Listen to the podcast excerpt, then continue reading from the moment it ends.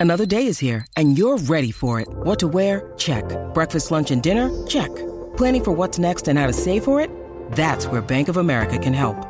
For your financial to-dos, Bank of America has experts ready to help get you closer to your goals.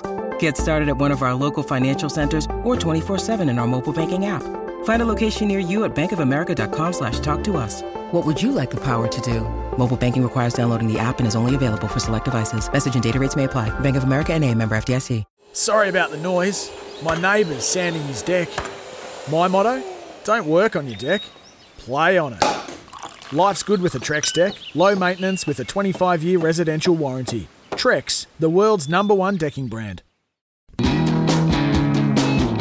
Harrison Agents. To buy, sell, or rent in Tasmania, search Harrison Agents today. On 1629 SEN Hobart, Jack and Flash with Jack Riewoldt and David Lithgow.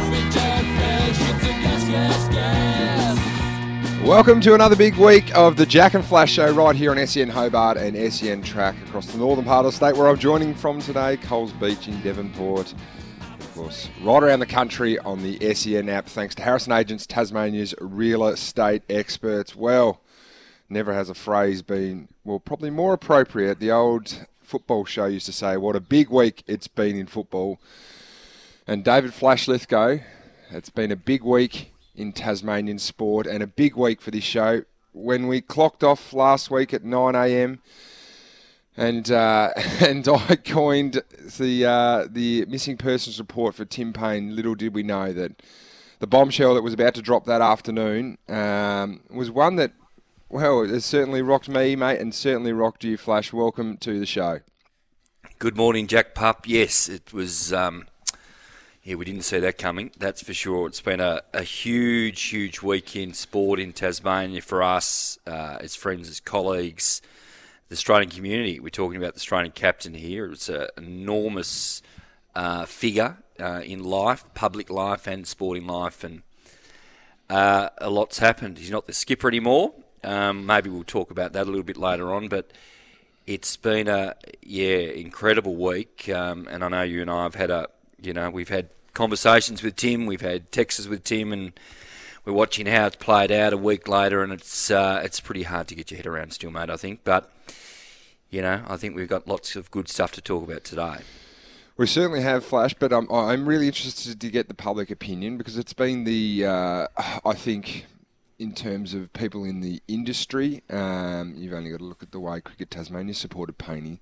There's been a real strong push for, for, for supporting him and, and and the position that, that he's taken. Um, so I'm looking forward to hearing talkback texts today. Talkback obviously 1342 15 33, or the text lines, which are always open. We look forward to hearing from you today in those 0437 552 535. So let's strip it back, Flash.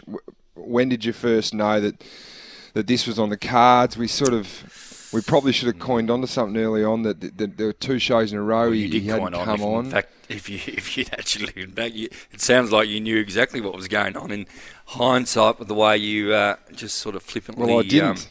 Um, no, I certainly you did, did not. No, so it's um, what first first things first. Well- h- how does it hit you? Like so, was sort of the rumblings sort of around twelve o'clock when the press conference got announced. Um, Blundstone Arena.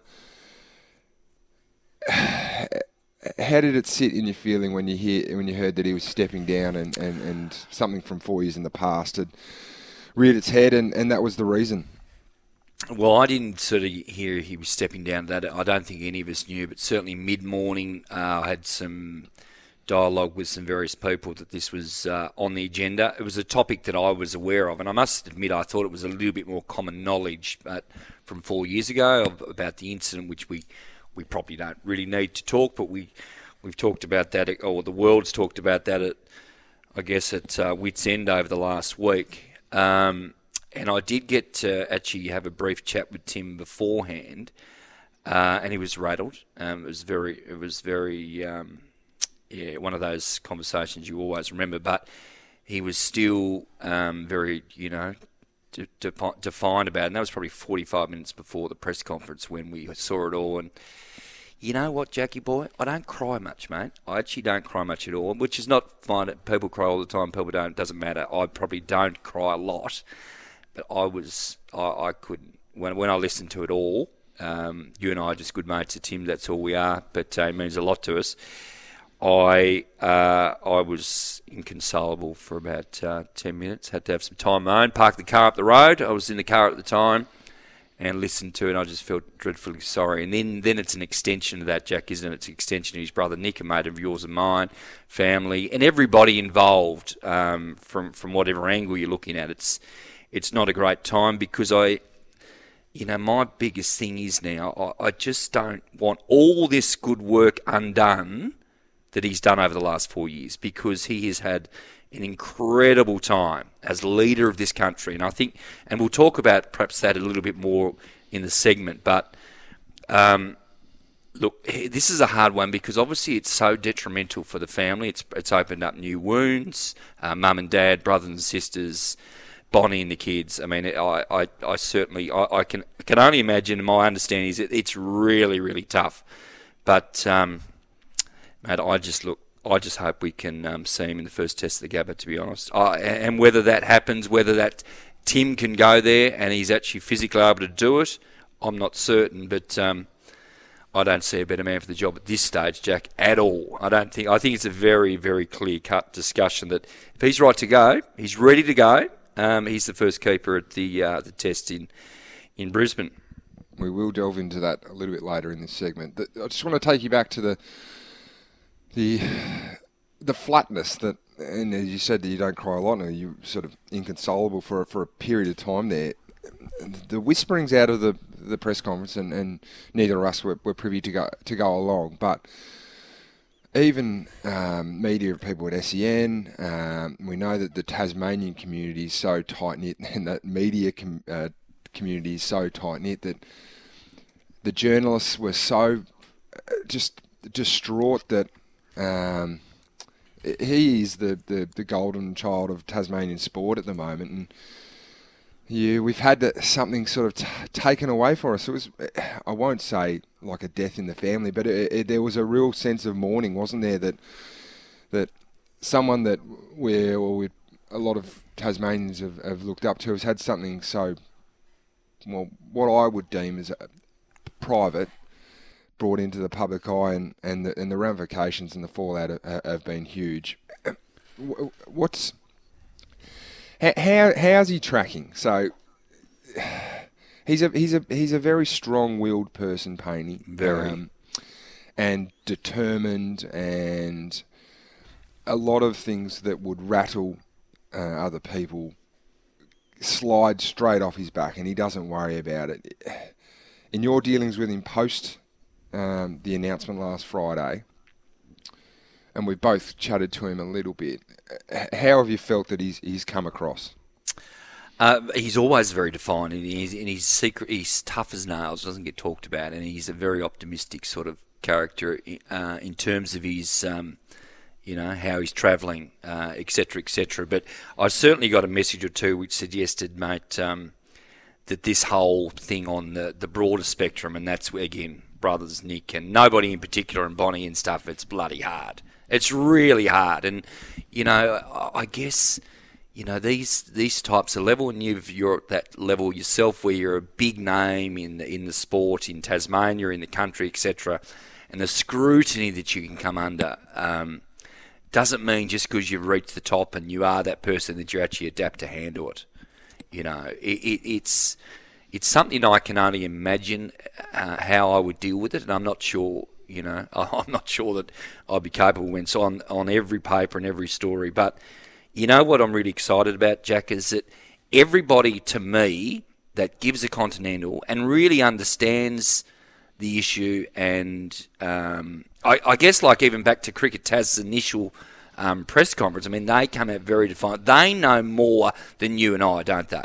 They know how this thing transpired at Cricket Australia. I heard Nick Cummins on during the week. He's with Cricket Victoria now, of course, and the way they spoke about it. It was a very clear cut decision.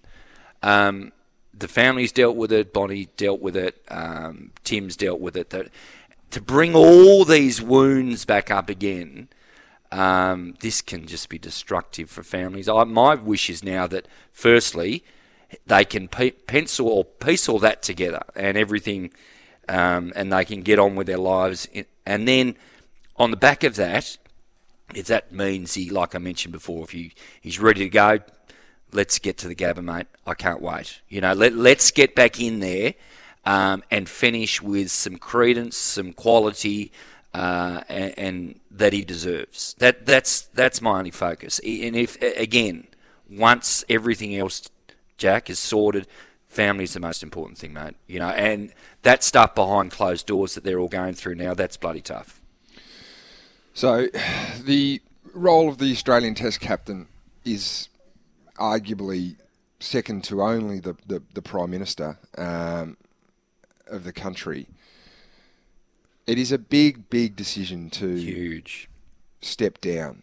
When all's said and done, this has been dealt with privately four years ago, and, and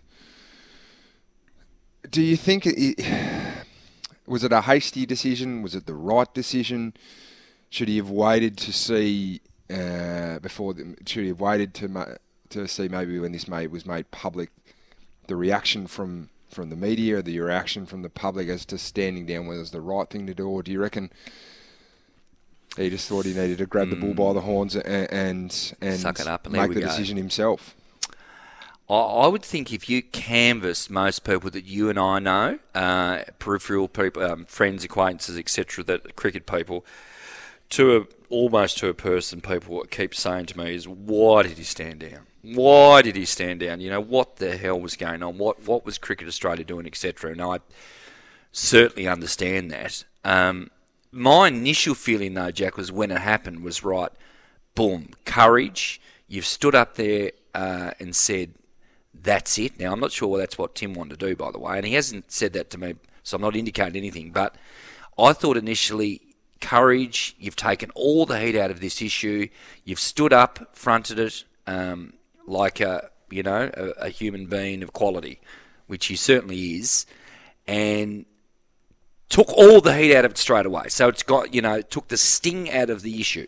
So I look at it and think, yes, I wish he was captain, and probably he shouldn't have stood down. But by going down that path, rightly or wrongly, I do feel like that it's um, it, it, takes the pressure off the Australian camp. So when they start at the Gabba, assuming he's in the team, which he's got to be in the team if he's right to go, that eh, they can concentrate on the cricket a little bit more. Um, I felt like he deserved to be captain in this series at home. Absolutely, of course I did but maybe it's worked out okay. Do you think like that? Do you think maybe in the hindsight, when, how it happened, that this is the way forward? That well, time's only going to tell. By the way, we're only surmising here at the moment. Yeah, no. Look, look I'm, I've obviously been involved in professional sport now for 16 years. That these stories like this happen. Sometimes it's best to just sit on your hands a little bit and, and actually gauge the severity uh, gauge. You can't believe he's not skipper, can you? You can't. No, I, I, I, I. Let's think, be frank. I think that he may have pulled the, the pulled that rank a bit early. Um, but do, was it him though? Was it he, no, or did he no, have any choice well, in it? I've got I've got no idea, Flash. I. I'd be guessing, but but something like the Australian captaincy, he'd be being advised on on on what move would be best to to obviously protect um, well, first and foremost, as you said, his family, and then I think also the um, how prestigious the, the role is. But sometimes the the best thing to do though, Flash, is to is to actually just just stop and take and take a breath, and um, uh, whether it's a rush decision or not, we'll we'll probably never ever find out. But at the end of the day, he's uh, no longer the Australian cricket captain, but um, the one thing that he has got, Flash, is he's been supported to the hilt. Uh, oh and, and, even even last night, we've got a little edit here from Ricky Ponting talking on the front bar about Tim Paine's chances of playing in that first test. Um, I've been cl- keeping a pretty close eye on things the last week because he's actually got this chance to play a second 11 game. I think he took nine catches and might have scored eight runs in the yeah. games. And that, that's, I think, the biggest worry that the selectors would have had is coming back from injury, lack of cricket, this big cloud hanging over his head as well that he's probably dealt with better than the public would probably understand. Yep. Uh, having spoken to him a couple of times, still, still in my um, my opinion, still the best wicket keeper in Australia, uh, hands down. Um, so I actually think they will pick him for Brisbane. Hands down, Flash. It's uh, it's a pretty sort of strong support But- but- for for Painey there. So it's um, yeah. But what's the but is. what's the other alternative? What is the other alternative? We actually haven't played that much cricket, so you're going to tell me that, boom, just like that, we're going to say, righto, Alex Carey or Josh Inglis or whoever it is. That's another discussion. I can't wait to talk with Darren Berry about that. About actually who is the next person. I've been thinking about this for two years. You know, when the day comes, who's the? And I think we've got a race in four or five, and I have no idea who it is. But right now, you can't pick anyone else but Tim. Let's. It, it, you can't. If he's right to go, that's the key. If he's right to go, you know, in a mental space, Jack, that um, and the family stuff, which is the tough thing, um, is okay and allows him to do it. Mate, you're playing, you know, and and we'll see what happens. Is this the perfect finale? That now you play an Ashes series, you finish on top, you belt the Poms again for the third time in a row. Shane Warne, I'll get to you shortly. But he's you know he's had a super successful time. Um, lost twice to India with their one and a half billion people, and they're going to be very hard to beat over the next hundred years, two hundred years. That look, yeah, I don't see any scenario where they can't pick him. I actually don't, and I, I've looked at it, pulled it apart. Nothing to do with our friendship. I don't understand how it's possible. So Relationship- Ricky's not Nostradamus here. We all, anybody can. It's good to hear Ricky say it, but it's pretty obvious, I guess, is where I'm coming from. Well, we say it pretty obvious. It's uh, very um, well. I, I'd like to. The relationships between keepers and bowlers are important, Poof. and we know we've had Nathan Lyon on the show, but he was he was strong and steadfast in the support for Tim Paine. A couple of the audio grabs here. I've got a lot of time and a lot of support for for Tim. Um, I, I love him to death, to be honest with you. And Tim, Tim made a mistake. He four four or so years ago, and uh, he's taken a lot of courage and, and owned that mistake. And and I've got no no dramas with with Paine at all. I'm actually really looking forward to seeing him, and and yeah, and we'll go on, go on from there. Oh, hundred percent. Uh, Tim Tim's done an incredible job for for Australian cricket over the, the last four years. And I think uh, that go, flies under the radar a fair bit, um, be honest with you. Um, and just from inside the change room, he, he's he's extremely loved by every, everyone inside that change change room, from from the the staff to to all the players. So. I, I know talking from on 100% from every bowler, um, you want your best keeper there, and Tim's the best keeper in, in the world in my eyes. So well, I've got no dramas. I, I, I want him there. The great Ricky Ponting said, "Best keeper in the country." The greatest of all time spinner said, "Best keeper in the world." It's uh, it really hap- really has to happen. Um, that one, well, this is the question I will ask you, Flash. Is do you think Painey wants to play the first test? That is a super question. Uh, I, I hope, I wish, and I hope the answer is yes, because that means that he's feeling like we can, we're getting on top of uh, everything at home. Maybe that's going to take time, and maybe he doesn't go into it um, with everything fully healed. But uh, I think he wants to play, but I don't, can't say with a surety that he will. Mm, interesting one, mate. Interesting. Off the text, this one comes from George in Clarendon Vale. Really hope Tim can put this beyond him and play in the Ashes. One mistake shouldn't undo everything. Here, here, George. Well, we've got a massive show coming up.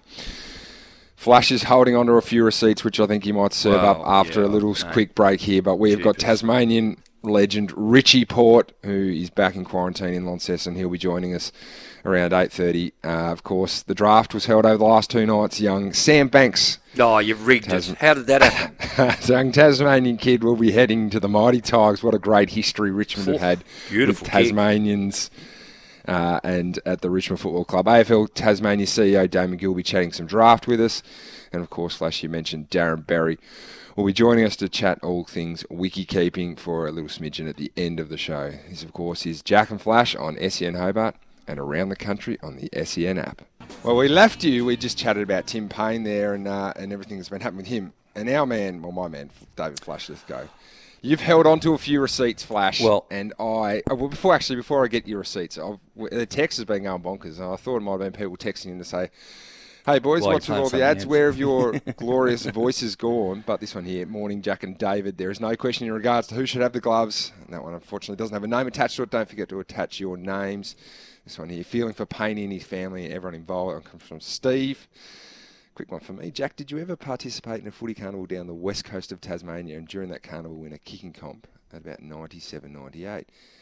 Uh, solve a 20 year argument for you. Cheers, Corey and Lutana. Flash won the chicken feed kick in the bin competition up at Burnie once. Come up here with the old man. So I don't know whether that's the right one, but certainly kept the receipts from everything I bought in chicken feed that day. But you've been holding on to a few receipts and Look, don't miss when you go here. Don't miss because they might serve back, and I want you to be ready. So well, I doubt away. it. Before we go here, I mean, let's be clear. I don't think Shane Warne gives a stuff when I say. Um, I don't think he gives a stuff when anybody says, for that matter. But what he has become, and I said this a couple of weeks ago, he's become the the Dawn Fraser of Australian sport. Now, I can't remember Dawn. I'm a bit older than you, Jack, but not that old.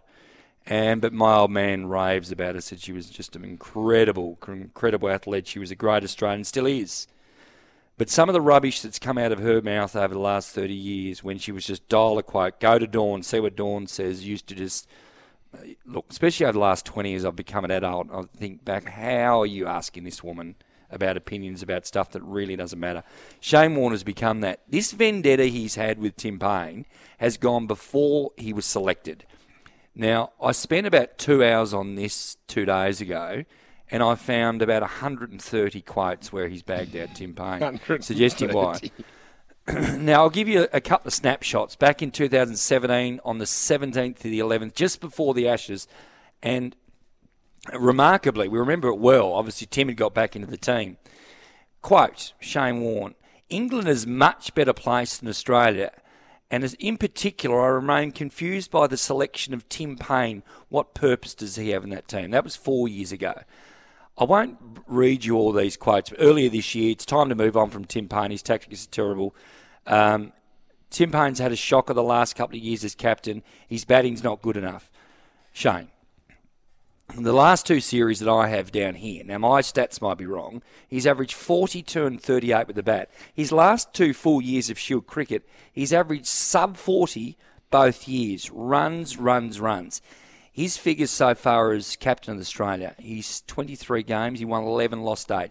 Lost twice to India, we know that. The best side in the universe by a mile. One of them without Steve Smith. He's, he's got a percentage of 49% winning rate, Tim Paine.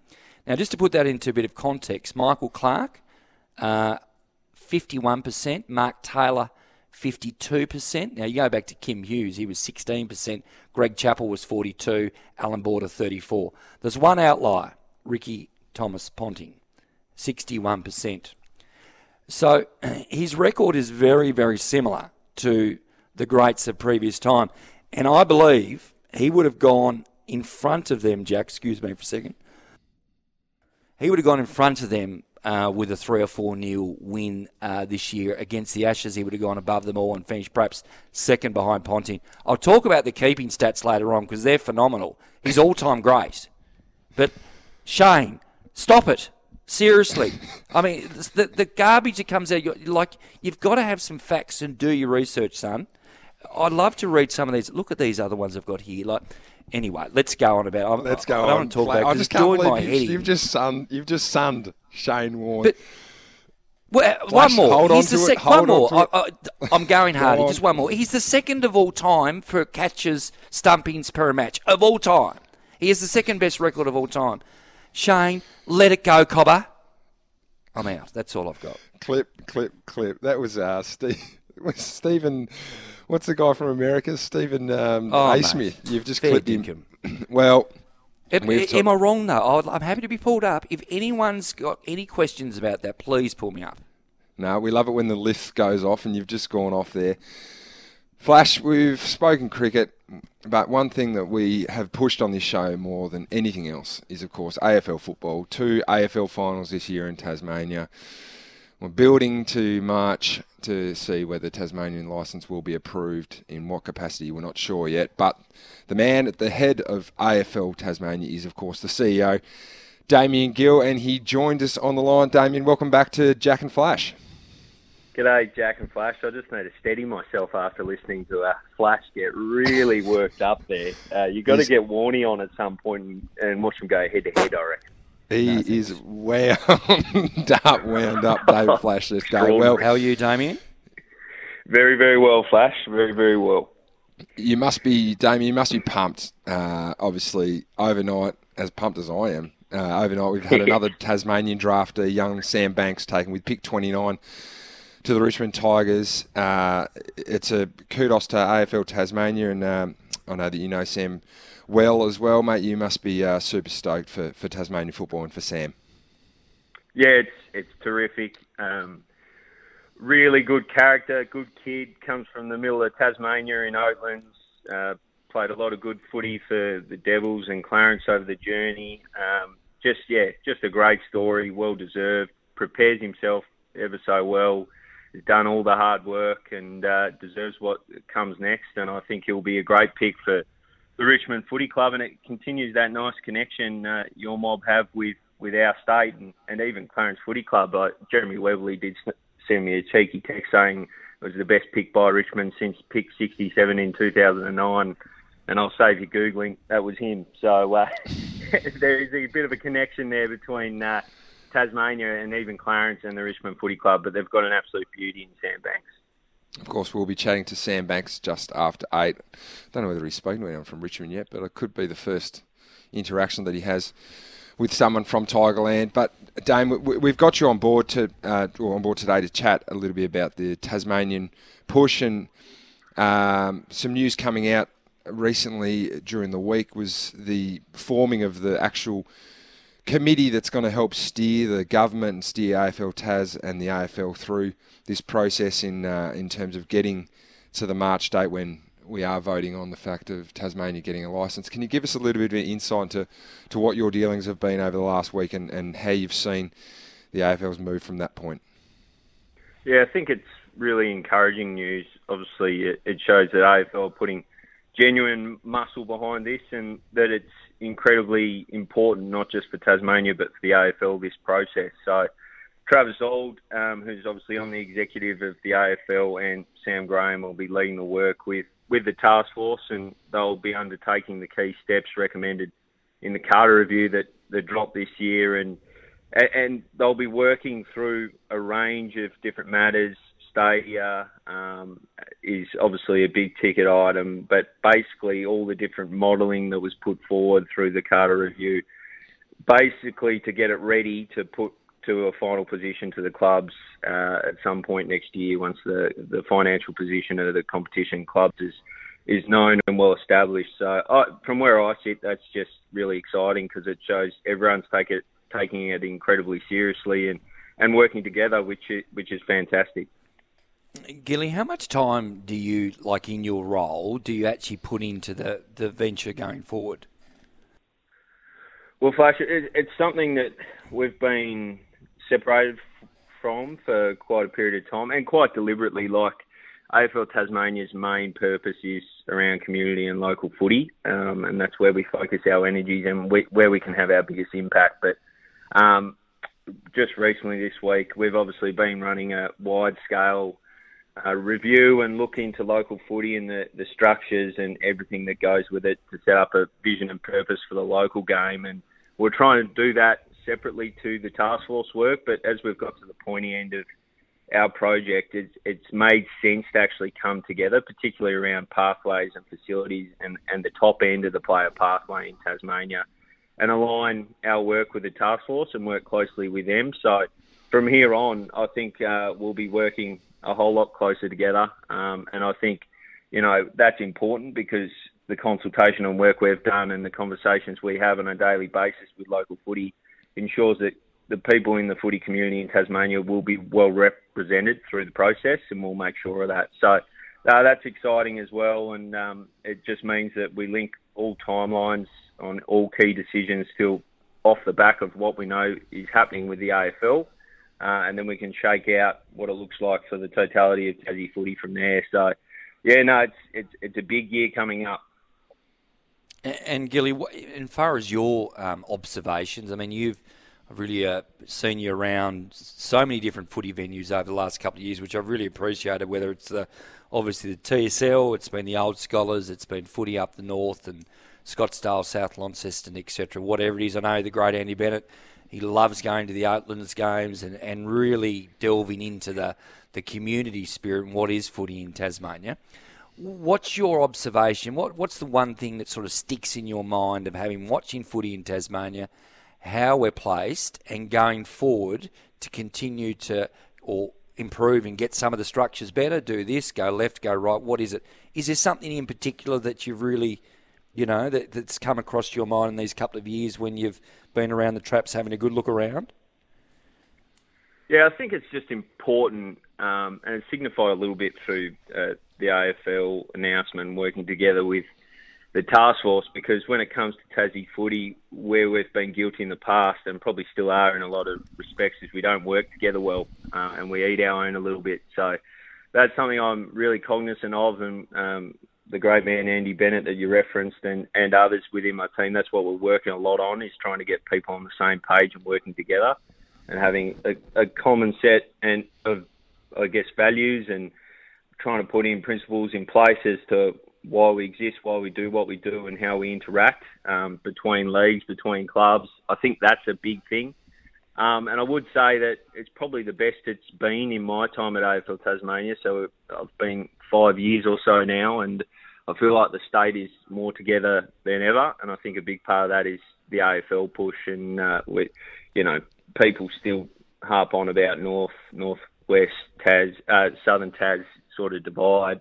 I don't think that's really a thing anymore. We're we're much more together as a state, but that remains a work in progress in regions and in clubs to make sure we we all understand the way we should work together and, and push for the, the betterment of the whole of footy and not just our one club or one one team or, or one competition. Uh, Gilly, before we let you go, mate, um, obviously we spoke about Sam Banks off the top uh, being drafted. Quickly, or just give us briefly, uh, t- who are the couple of names you'd love to see go in the rookie draft or pre-season draft today from, from the Tassie boys? Yeah, there's probably three that spring to mind. Baker Smith, and an athletic key back. He's 197 centimetres from Clarence. Uh, I hope his name gets called out. Tyler McGuinness, another one who's a, an interceptor from North Hobart, tall, poise. Uh, he's an overager, so I hope he gets his chance. And then Ollie Sanders from from North Lonnie. He's a prolific ball winner, good decision maker, lovely left foot. Um, yeah, they're probably the main three. And then uh, also from a Tassie point of view, I hope Jay Lockhart gets another chance through uh, the GWS Giants, who he's, he's been linked with. But uh, they'd be the main ones, Jack, and hopefully we see another couple of Tassie names called out. Hopefully do, mate. We're loving the work you're doing for AFL Tas. Thanks for joining us, Damien Gill, Tasmania, AFL Tasmania CEO, mate. Uh, well, hopefully, uh, like Flash was saying there, we can have a few more names read out the draft, and of course, uh, young Sam Banks will be joining us after the break and we'll chat all things, or after, sorry, after 8 o'clock. So this is Jack and Flash on SEN Hobart. Flash, man, it is a, well. Tiger time. What a, what a glorious day it is today. I've woken up and looked across Bass Strait. The sun's shining. There's not a breath of wind. Richmond have just selected in the draft five picks inside the top 30. And of course, the big pick, pick 29, a young man from the Clarence Footy Club, now going to be plying his trade at the Richmond Football Club. Very exciting, very, very exciting to have young Sam Banks on the line. Sam, firstly, welcome to Tigerland. Thanks, Jack. Appreciate it, mate. Unbelievable. Unbelievable, mate. Where did you watch the draft last night? Were you with your family? And oh, what did it feel like when your name was read out? Yeah, I was just at home with the family. Um, yeah, so mum and dad. I got a couple. Of, I got twin sisters. Um, and then I had a couple of mates, um, and my girlfriend was here as well. So wasn't too big, but you know, it was enough to make it very, very special. And yeah, when the name got read out, I, I was um, I was in pure shock for probably a minute or two. But yeah, got a few calls and texts from a lot of people from Richmond, and um, yeah, it's just just a dream come true. Sam David Lithgow, congratulations, mate. Well done. What a magnificent evening must have been for you and your family. I will let you know here, surrounded by Tiger nuffies. You, the first bloke you spoke to, Mitch Scott, on the phone, he's pushing all the buttons here for us. He's the biggest Tiger nuffie I've ever seen. He's jumping out of his skin. You've got the three time Coleman medalist on the other end. He's excited. You must be excited. How good's this? Oh, like I said to Jack before, it's an absolute dream come true. It's, um, oh, it's haven't even started yet and jumping out of my skin. But um, you know, I just can't wait to get over there and meet all the boys and yeah, get cracking. So when you're sitting down over the, you know, and also the last week or two, did you thought? Did you actually think to yourself, was there, you know, uh, is it the generic line? I don't care where I go or did you have a couple sneaky favourite teams maybe you would like to, to get to, and was Richmond one of them?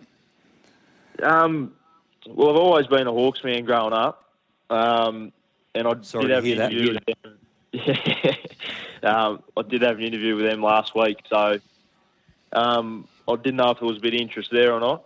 Um, and they sort of had a few picks from around the range that I was getting told from everyone, so um, I didn't know if that was going to be if that was going to work out or not, but um, yeah, I couldn't be more happy to end up with the Tigers.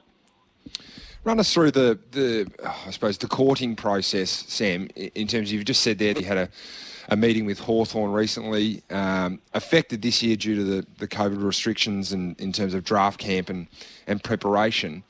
How many clubs do you actually speak to before before the draft? And how many meetings have you had over the last fortnight in terms of clubs showing interest? Uh, over the last fortnight, I only actually only had the one that contacted me personally, but they went. Most of the clubs were going through Timmy Hazel, my manager. So um, that as of late, um, but during the year, so when we went, I still got to go over to the the NAB Academy camp um, in Melbourne. Um, even I broke my wrist four days before for it, unfortunately, so I couldn't play. But um, yeah, I still went over there and had a few like sort of speed dating interviews, as they call them, um, over there, and then another few of them at a, our testing day during the year. So um, throughout the year, I spoke to 17 out of the 18 clubs, um, but sort of thorough interviews, I guess, like the longer ones, I spoke to nine. So um, yeah, that's how that sort of worked. Speaking to the new Richmond draftee and Tasmania's own Sam Banks, taken pick 29 by the Tigers last night in the NAB AFL draft. The, the wrist injury, mate, it's it's the one thing that's well. There's a lot of things that have held young men back from playing football this year, COVID. But but you personally, the wrist injury. Give us an update, mate, on, on, on where that's at. Are you fit and firing for, for pre-season, which will roll around on Monday? Uh, I've got. Um, I had, I had to have another surgery. So the first time I broke it, I didn't have surgery. They just um, they just fixed it up, like straightened it and whatnot on the night. Um, but it didn't come didn't come 100% good. So I had another another on it um, late October, and now I'm I think it's about eight weeks um, post operation, and I'm feeling pretty good. Um, sort of the outside of my wrist is still a bit sore and stuff where the ligaments are, but I'm hoping that that, that all fixes itself in the next two or three weeks, and um, yeah, get cracking, and hopefully it's all good. Yeah.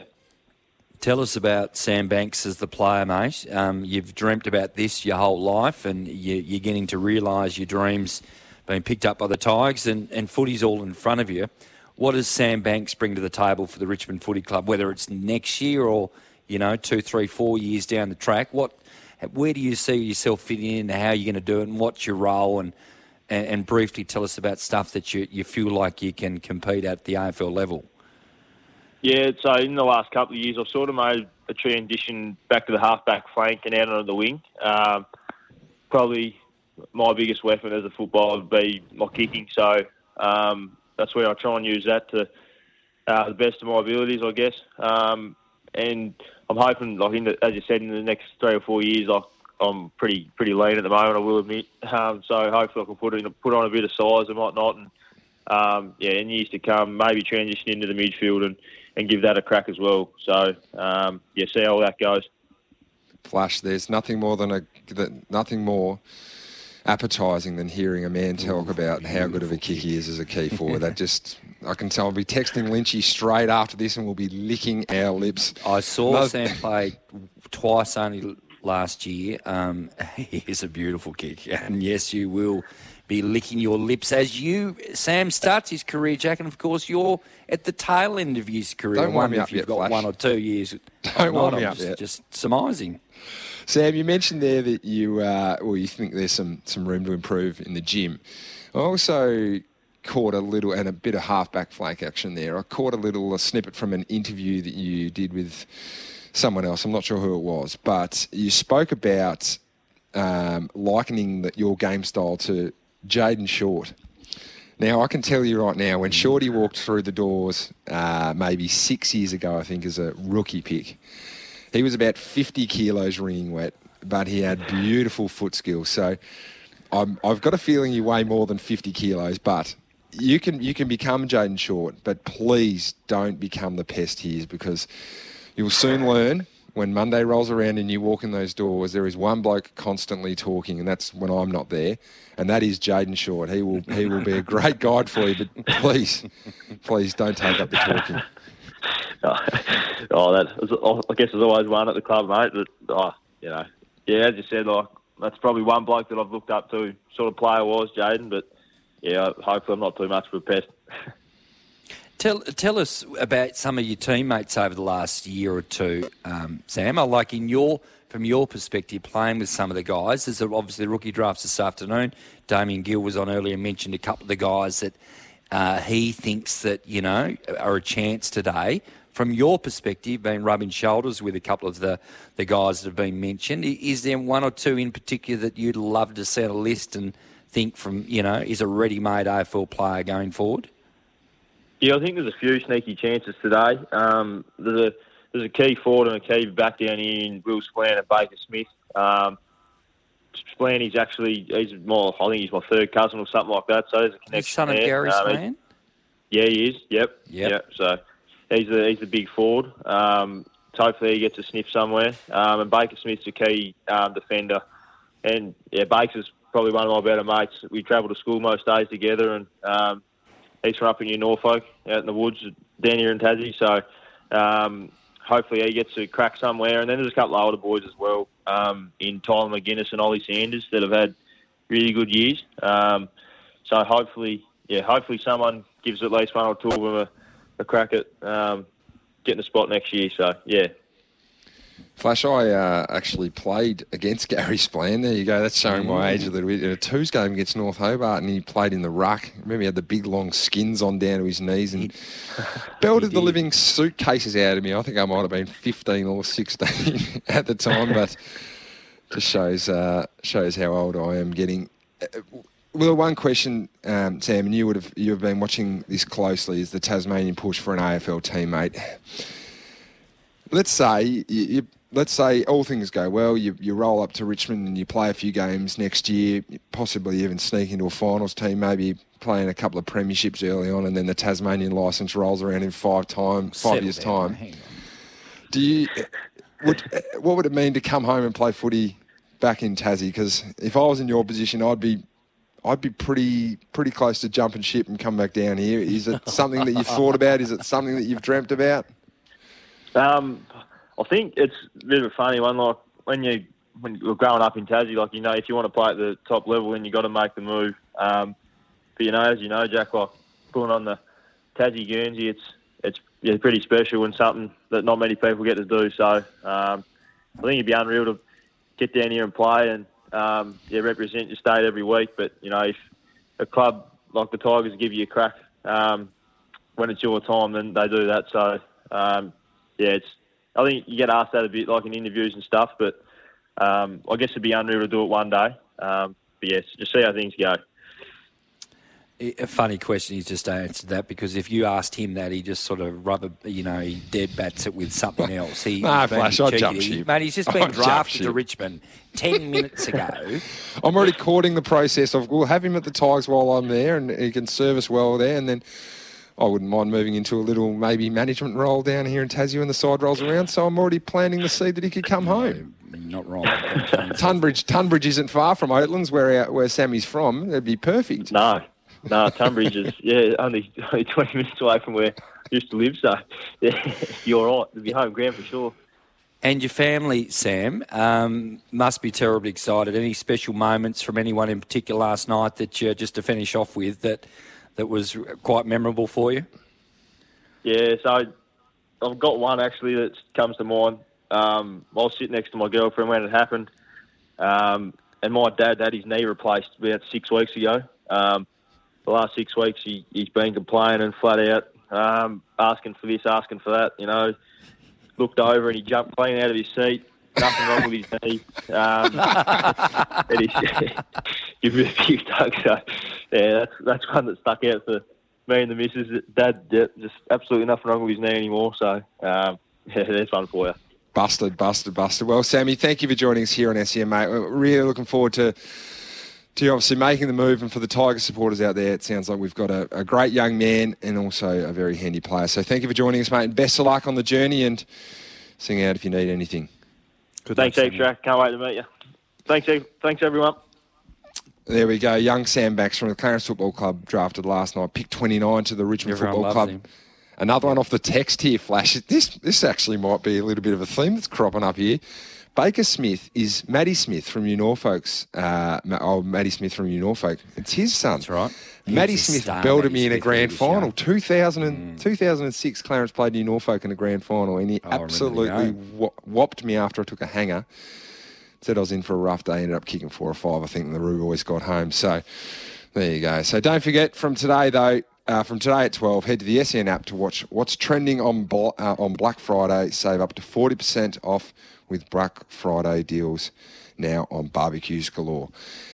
When you need mealtime inspiration, it's worth shopping Kroger, where you'll find over 30,000 mouthwatering choices that excite your inner foodie. And no matter what tasty choice you make, you'll enjoy our everyday low prices, plus extra ways to save, like digital coupons worth over $600 each week. You can also save up to $1 off per gallon at the pump with fuel points. More savings and more inspiring flavors make shopping Kroger worth it every time. Kroger, fresh for everyone. Fuel restrictions apply.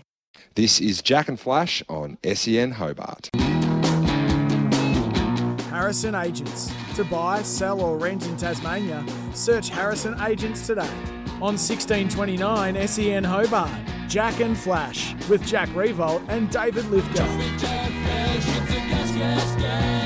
Welcome back to the Jack and Flash show right here on SEN. As always, we're brought to you by Harrison Agents, your real estate experts.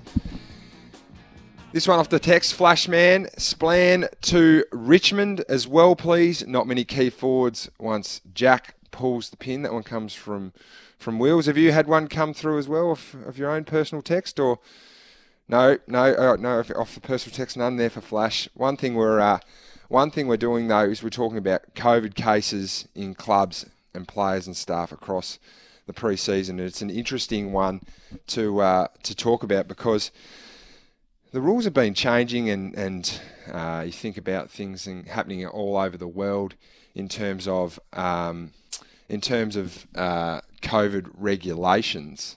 Uh, the USA certainly seem to be further ahead of us, and uh, and and you look at the NBA, look at the NFL, you look at um, you look at things that are happening uh, over there in Europe, and, and certainly in in uh, England as well is that the uh, the rules and regulations in terms of players coming back to play, and it's something that the AFL has to cross at this period of time, is that what happens next year when an AFL club gets a case? Now, we've already seen early on in this pre-season that Dion Prestia and Noah Balta have tested positive at uh, at at Richmond, uh, and they're well, I suppose due to government regulations, have been at home now for a quarantine period of, of 10 days, uh, and they've been doing their home quarantine. But what happens come post uh, or early next year when we do see, hopefully, a case roll up in uh, in terms of uh, in terms of an AFL team? So that question was posed to, to Brad Scott, and Brad Scott, who now is the KFL Competitions Committee, uh, the GM of football, sorry, has declared that there won't be any rule changes. So, uh, sorry, there won't be any changes in terms of the way they do things with AFL. So, Flash, uh, what, What would you like to see? You're a, you're a big sport follower of, of NBA, and they've probably got it right, the Americans. What would you like to see from, let's say, Patrick Dangerfield test positive to COVID come round one next year? How does the AFL best go about it, in your opinion? Well, I think what they've done in the NFL and the NBA in particular over the last two years is it gets to the situation where you, it's just an injury, isn't it? So um, the player tips out, he's out for 14 days, he retests, and he's available to join the groups afterwards. And we just got to get used to living with it. I think we're still a little bit unaccustomed, and when somebody gets COVID now, it's like, oh my, what, what's happened? You know, well. I think we're all starting to understand that what has happened in some of the bigger brands of sport around the world that it's very manageable. The show goes on, and um, I've got to say it was funny when I just turned on and then Brad Scott's reading out. He he did the second round of the draft picks, and I was thinking, what's just happened? I, actually, I've gone off tangent here, but I saw him last night reading out.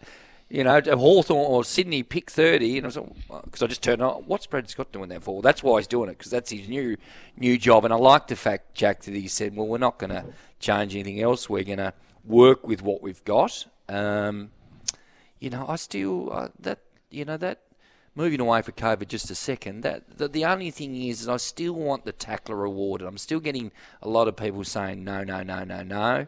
Um, you know, give the KB was the one, wasn't it? The SEN guru, as he was on here for years, he'd talk about you got to reward the bloke that puts his head in and get the ball. Well, that's the only one for me. But I think I think I think this year. I mean, I'm looking forward to Summer Jack too, when we can sort of COVID tends to sort of d- disappear a little bit, and we can get some back to normality. And I don't know. I think it's fine. The show rolls on.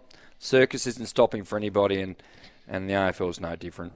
Well, the AFL have been strong, and Brad Scott's come out and said that he'd like to see COVID or positive COVID cases treated as an injury, which yep.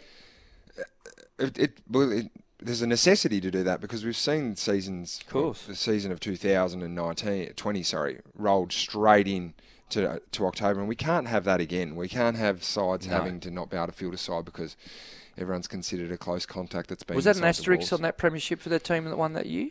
Uh, I would have thought that asterisks that would say that it was maybe the hardest one to win. Um, so certainly, yeah, certainly, in my eyes, it was an asterisk slash, but a very, very positive asterisk. But the other rule that you've just mentioned there, and rewarding the tackler, is that the MRO now we clarify, crack down on high, head high contact. So if you make head high contact, you'll expect a suspension. So certainly, Flash, yeah. not not a heap, not a heap going on, um, but I reckon that the AFL might get it right this time. This is Jack and Flash on SEN Hobart. Reminder, next Friday we'll be live at a special time at 8am, live from Wilson Homes, and then a special show from 5pm, My State Arena, Ooh, for the Jack yes. Jumpers debut, NBL Here debut.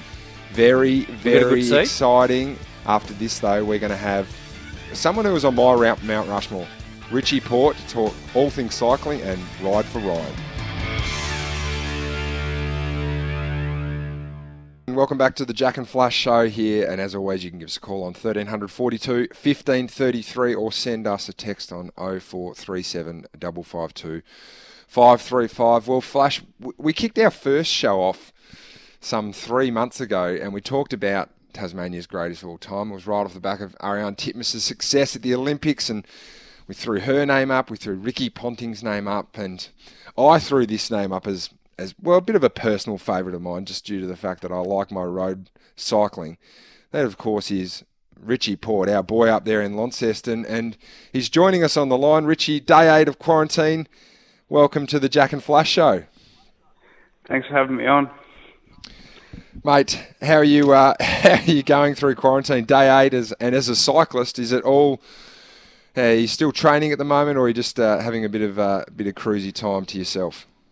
Yeah, I had to sort of get back into it. Um, anyone that's into cycling would know what Zwift is, the online cycling app, which is a bit hard on the head, but uh, I'm going to have a day off uh, today because yesterday I helped the, the wife put the Christmas tree up for the kids and I've stubbed my toe and uh, got two, I don't know if they're broken or just bruised toe. So that's just quarantine life, isn't it, with two young kids and, uh, yeah, doing household chores peculiar injury there, broken toe from, from putting up the Christmas tree. Who knew something like that could be so dangerous, mate.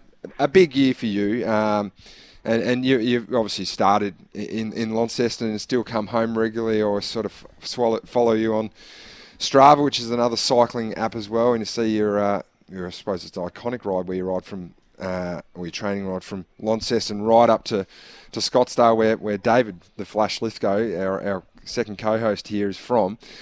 Um, massive year, though. Criterium du Dauphiné win. Is that is that a pinnacle for you, or still the, the third at the Tour de France is, is right up there.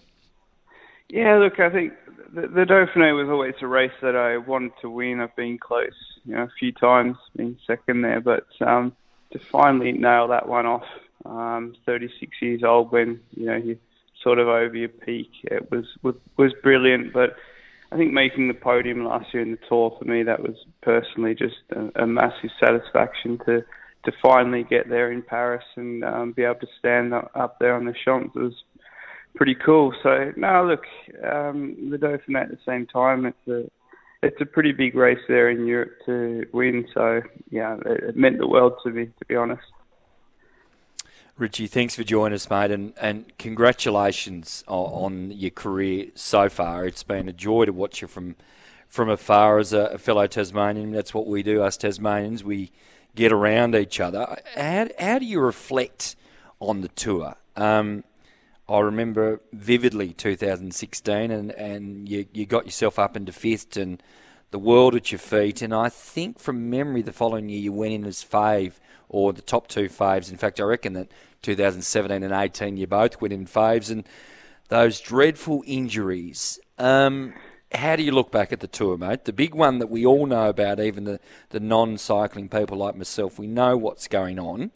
Um, you mentioned you getting on the podium last year, which was such a joy to watch. Yeah, is it the one that got away, or is it, or, or how do you look at it in terms of those injuries and what happened with you? Yeah, look, I mean, I've had some fantastic memories from the tour of you know riding with Chris Froome when when he won uh, the tour a couple of times, and Bradley Wiggins as well. But um, personally, yeah, I was just never really able to to you know get up to the podium, or you know, I don't think I was good enough to ever win the race. And you also need a pretty solid team behind you, which you know I left Team Sky, which is well at the time was the best team um, going around because I wanted to have a crack at leading, but yeah, crashing in 2017, 2018 when I probably was in the best form going into the race. Um, you know, it's not not not ideal, but I don't know. With the, the tour and I, it's just been a, a rocky relationship. You know, it's either um, you know you you go and have one great tour, and then the next year you go back and get an absolute kicking. It's just you know, it's a it's a tough race.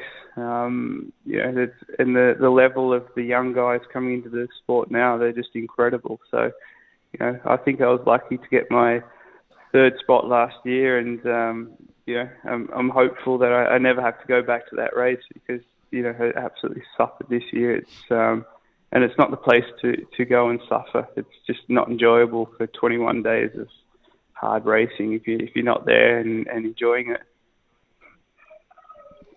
So, so when you, you, you lie back and you think about it, like, do you, how do you look at France? Do you do you look with agony or ecstasy, or just a mix of both? And you know, how do you reflect on your time and at the top uh, and being one of the, the main players in the, the biggest event in the world? Yeah, look, I mean, of course, it's easy to um, to to look at all the unfortunate things that I've you know had happened, but I've I've done the race eleven times, which is you know sitting here in, in Tassie, watching the race as a kid and watching the Australian guys like Robbie McEwen and Brad McGee, you know, and then Cadel Evans, um, you know, taking the race up to the Europeans. It's, um, you know, there there were times during the tour where you had to pinch yourself that you know you were in the in, in the biggest race in, in road cycling. I mean, it's the, probably the the race, like you said, that transcends the sport, but it's also, you know, there's never a moment in the tour where you know it's not stressful. It's just 21 days of absolute mayhem, and you know you, you sort of see that now with the crowds back in the race. Um, last year was quite nice with COVID because you know they didn't have the spectators there running along beside us or, or getting in the way. And then this year, you know, some of the crashes that happened. It's just you know, it's it things have to change a little bit in that perspective, I guess. With the it's just a little bit more dangerous than than what it used to be, but. Um, yeah, it's, it's a race I think I'd always enjoy kicking back in and, and watching on the couch um, when I do retire. The Olympics, Richie, was the other big thing that happened this year. Obviously postponed from from 2020, and you went over there and competed in Japan. What's the reflections on the campaign there? And you you mentioned retirement just then. Is there any chance that we could see you at Paris 2024? Absolutely not. I think this Good. will be this will be my my last. Uh, next year will be my last season. It's you know I guess with two kids about to start school and and you know my wife's English, I'm Australian, so we have to make a decision of where we come back to. But um, look, you know Olympics this year was a bit of a strange one, of course, with the whole COVID situation, but um, you know it was it was cool to be a part of. It was a, a shame that it had to, to be like it was because I think the Tokyo Olympics, anyone that's been to Japan knows how well the, the Japanese do an event. So it would have been pretty cool. But, you know, I did Rio 2016 as well. So I've had a couple of Olympic experiences and, yeah, it's, it's another thing to, to tell the kids about, isn't it? Like it's, uh, you know, quite privileged to go and represent your country where you, you mentioned there that one more year and then you make the decision. Is is Launceston a viable option for you to come back and, and, and live to? Is it something that you want to do, be involved in Australian cycling again? Because you do base yourself out of Monaco. Would you could you see yourself moving back to Lonnie and, and being a part of Australian cycling from a coaching aspect or even just from a an advisor's role? Yeah, look, I mean, Tassie's definitely the, the number one option, yeah, for the for the kids. Um, yeah, I think that's the thing, isn't it, with Tassie, is you have to move out to realise just how good it is. And um, you know, we love coming back here with the kids, and you know, it's quite the privileged lifestyle, really. There's you know not so many people around, and it's just nice and quiet compared to Europe. And you know, that's that's one thing that um, COVID's really shown is that Europe, you know, it's just so congested and hard to live. But me with cycling, I'm not sure. I really, uh, I think once I'm done, I'll be happily, you know, happy to step out of it. Um, you know, just ride my bike on a on a Sunday morning and, and have a coffee. That's probably um, my involvement with the sport. What it will be. You know, so, um, I've really enjoyed it, but you know, I think it becomes a job at the end of the day, doesn't it? A bit of a chore. So be nice to, to step away and um, just live a, a normal life, hopefully in, in Tassie. Richie, perhaps it's a slightly unusual um, question for you. I've always wondered with cyclists, how do you how do you make your brass? Like, how do you survive? Do you do you rely on the very quickly? Do you rely on the uh, sponsorship, or do you rely on winning? Uh, just quick, can you briefly sum that up for me? What what's the no? How do you how do you yeah, stay afloat? I guess it's uh, like like footy. You know, it's um, sponsors. Uh, that's that's what uh, where the money yep. is. It's you know your contracts all from you know, for me, like uh, Ineos, I guess, and, that, and that's where the money comes from. You know, the, the winnings are, I yes. think it's only, you know, Aussie dollars. It's like a million dollars to win the Tour de France, which then gets divided between the eight riders and staff. So, you know, that's not where the uh, that's not where the money is in the sport. It's not in the prize money. It's it's just contracts. If, you got some advice for Jack, um, he's got the big ride coming up, of course, the ride, ride for, Ryan. Ryan I've got to commend my mate here. He's done an unbelievable job. He he's been all over this. He speaks to Ryan regularly, and it's just such a wonderful cause. He's told me how much hurt am I in for, Rich? De- Hobart to Devonport oh, within within 12 hours. Is he? Is that mayonnaise? Um, what what should he do? Any? What's your what's your final little bit of bits and pieces for the six foot four 94 kilo cyclists? I think firstly, you know, you need to look after the undercarriage. I know it's early morning breakfast, but you know that is it's a bit of an occupational health and safety thing, isn't it? So, yep. good good chamois, bit of chamois cream. Um, but yeah, look, I think the big fella's done a fantastic job, and um, he, he will be absolutely fine. I saw he got up over Golden Valley there the other day, which is downhill pretty from there, Rich downhill yeah, from there. It. And there's normally a should be a tailwind as well, shouldn't it? But uh, No, look, I mean that's absolutely brilliant to see. You know, one of the, the big names of Aussie rules. You know, helping out a, a, a Tassie battler. You know, it's a fantastic cause, and um, you know, I think yeah, we just got to. I would love to be a part of the ride, so you know, I think that's it, isn't it? We're gonna. She's a she's a marathon, not a sprint, and eat and drink, spin the legs, and happy thoughts, and I think we'll be absolutely fine.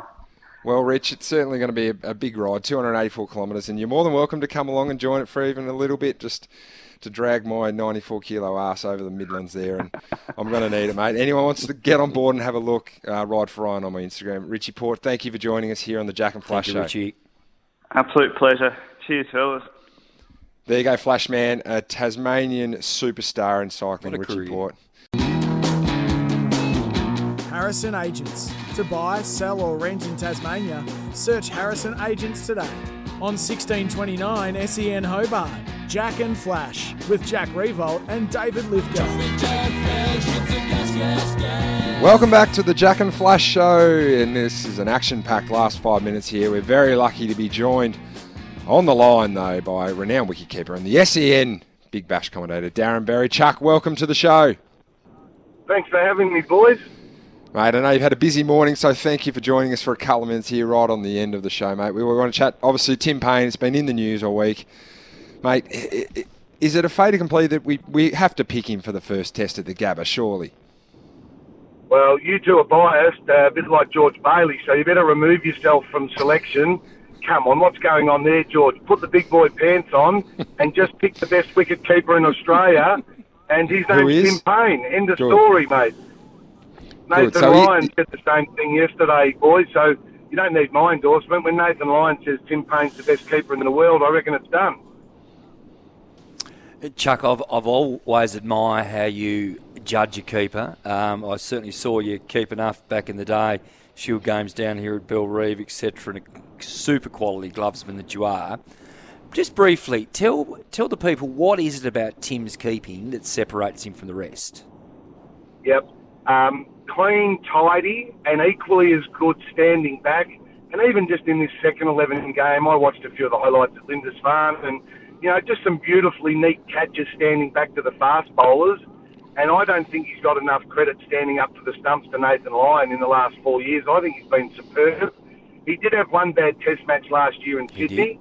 Uh, and Tim and I had a quiet chat about that. And, uh, you know, he asked a few questions and he went away and worked on it in my opinion, he's the standout Australian wicketkeeper.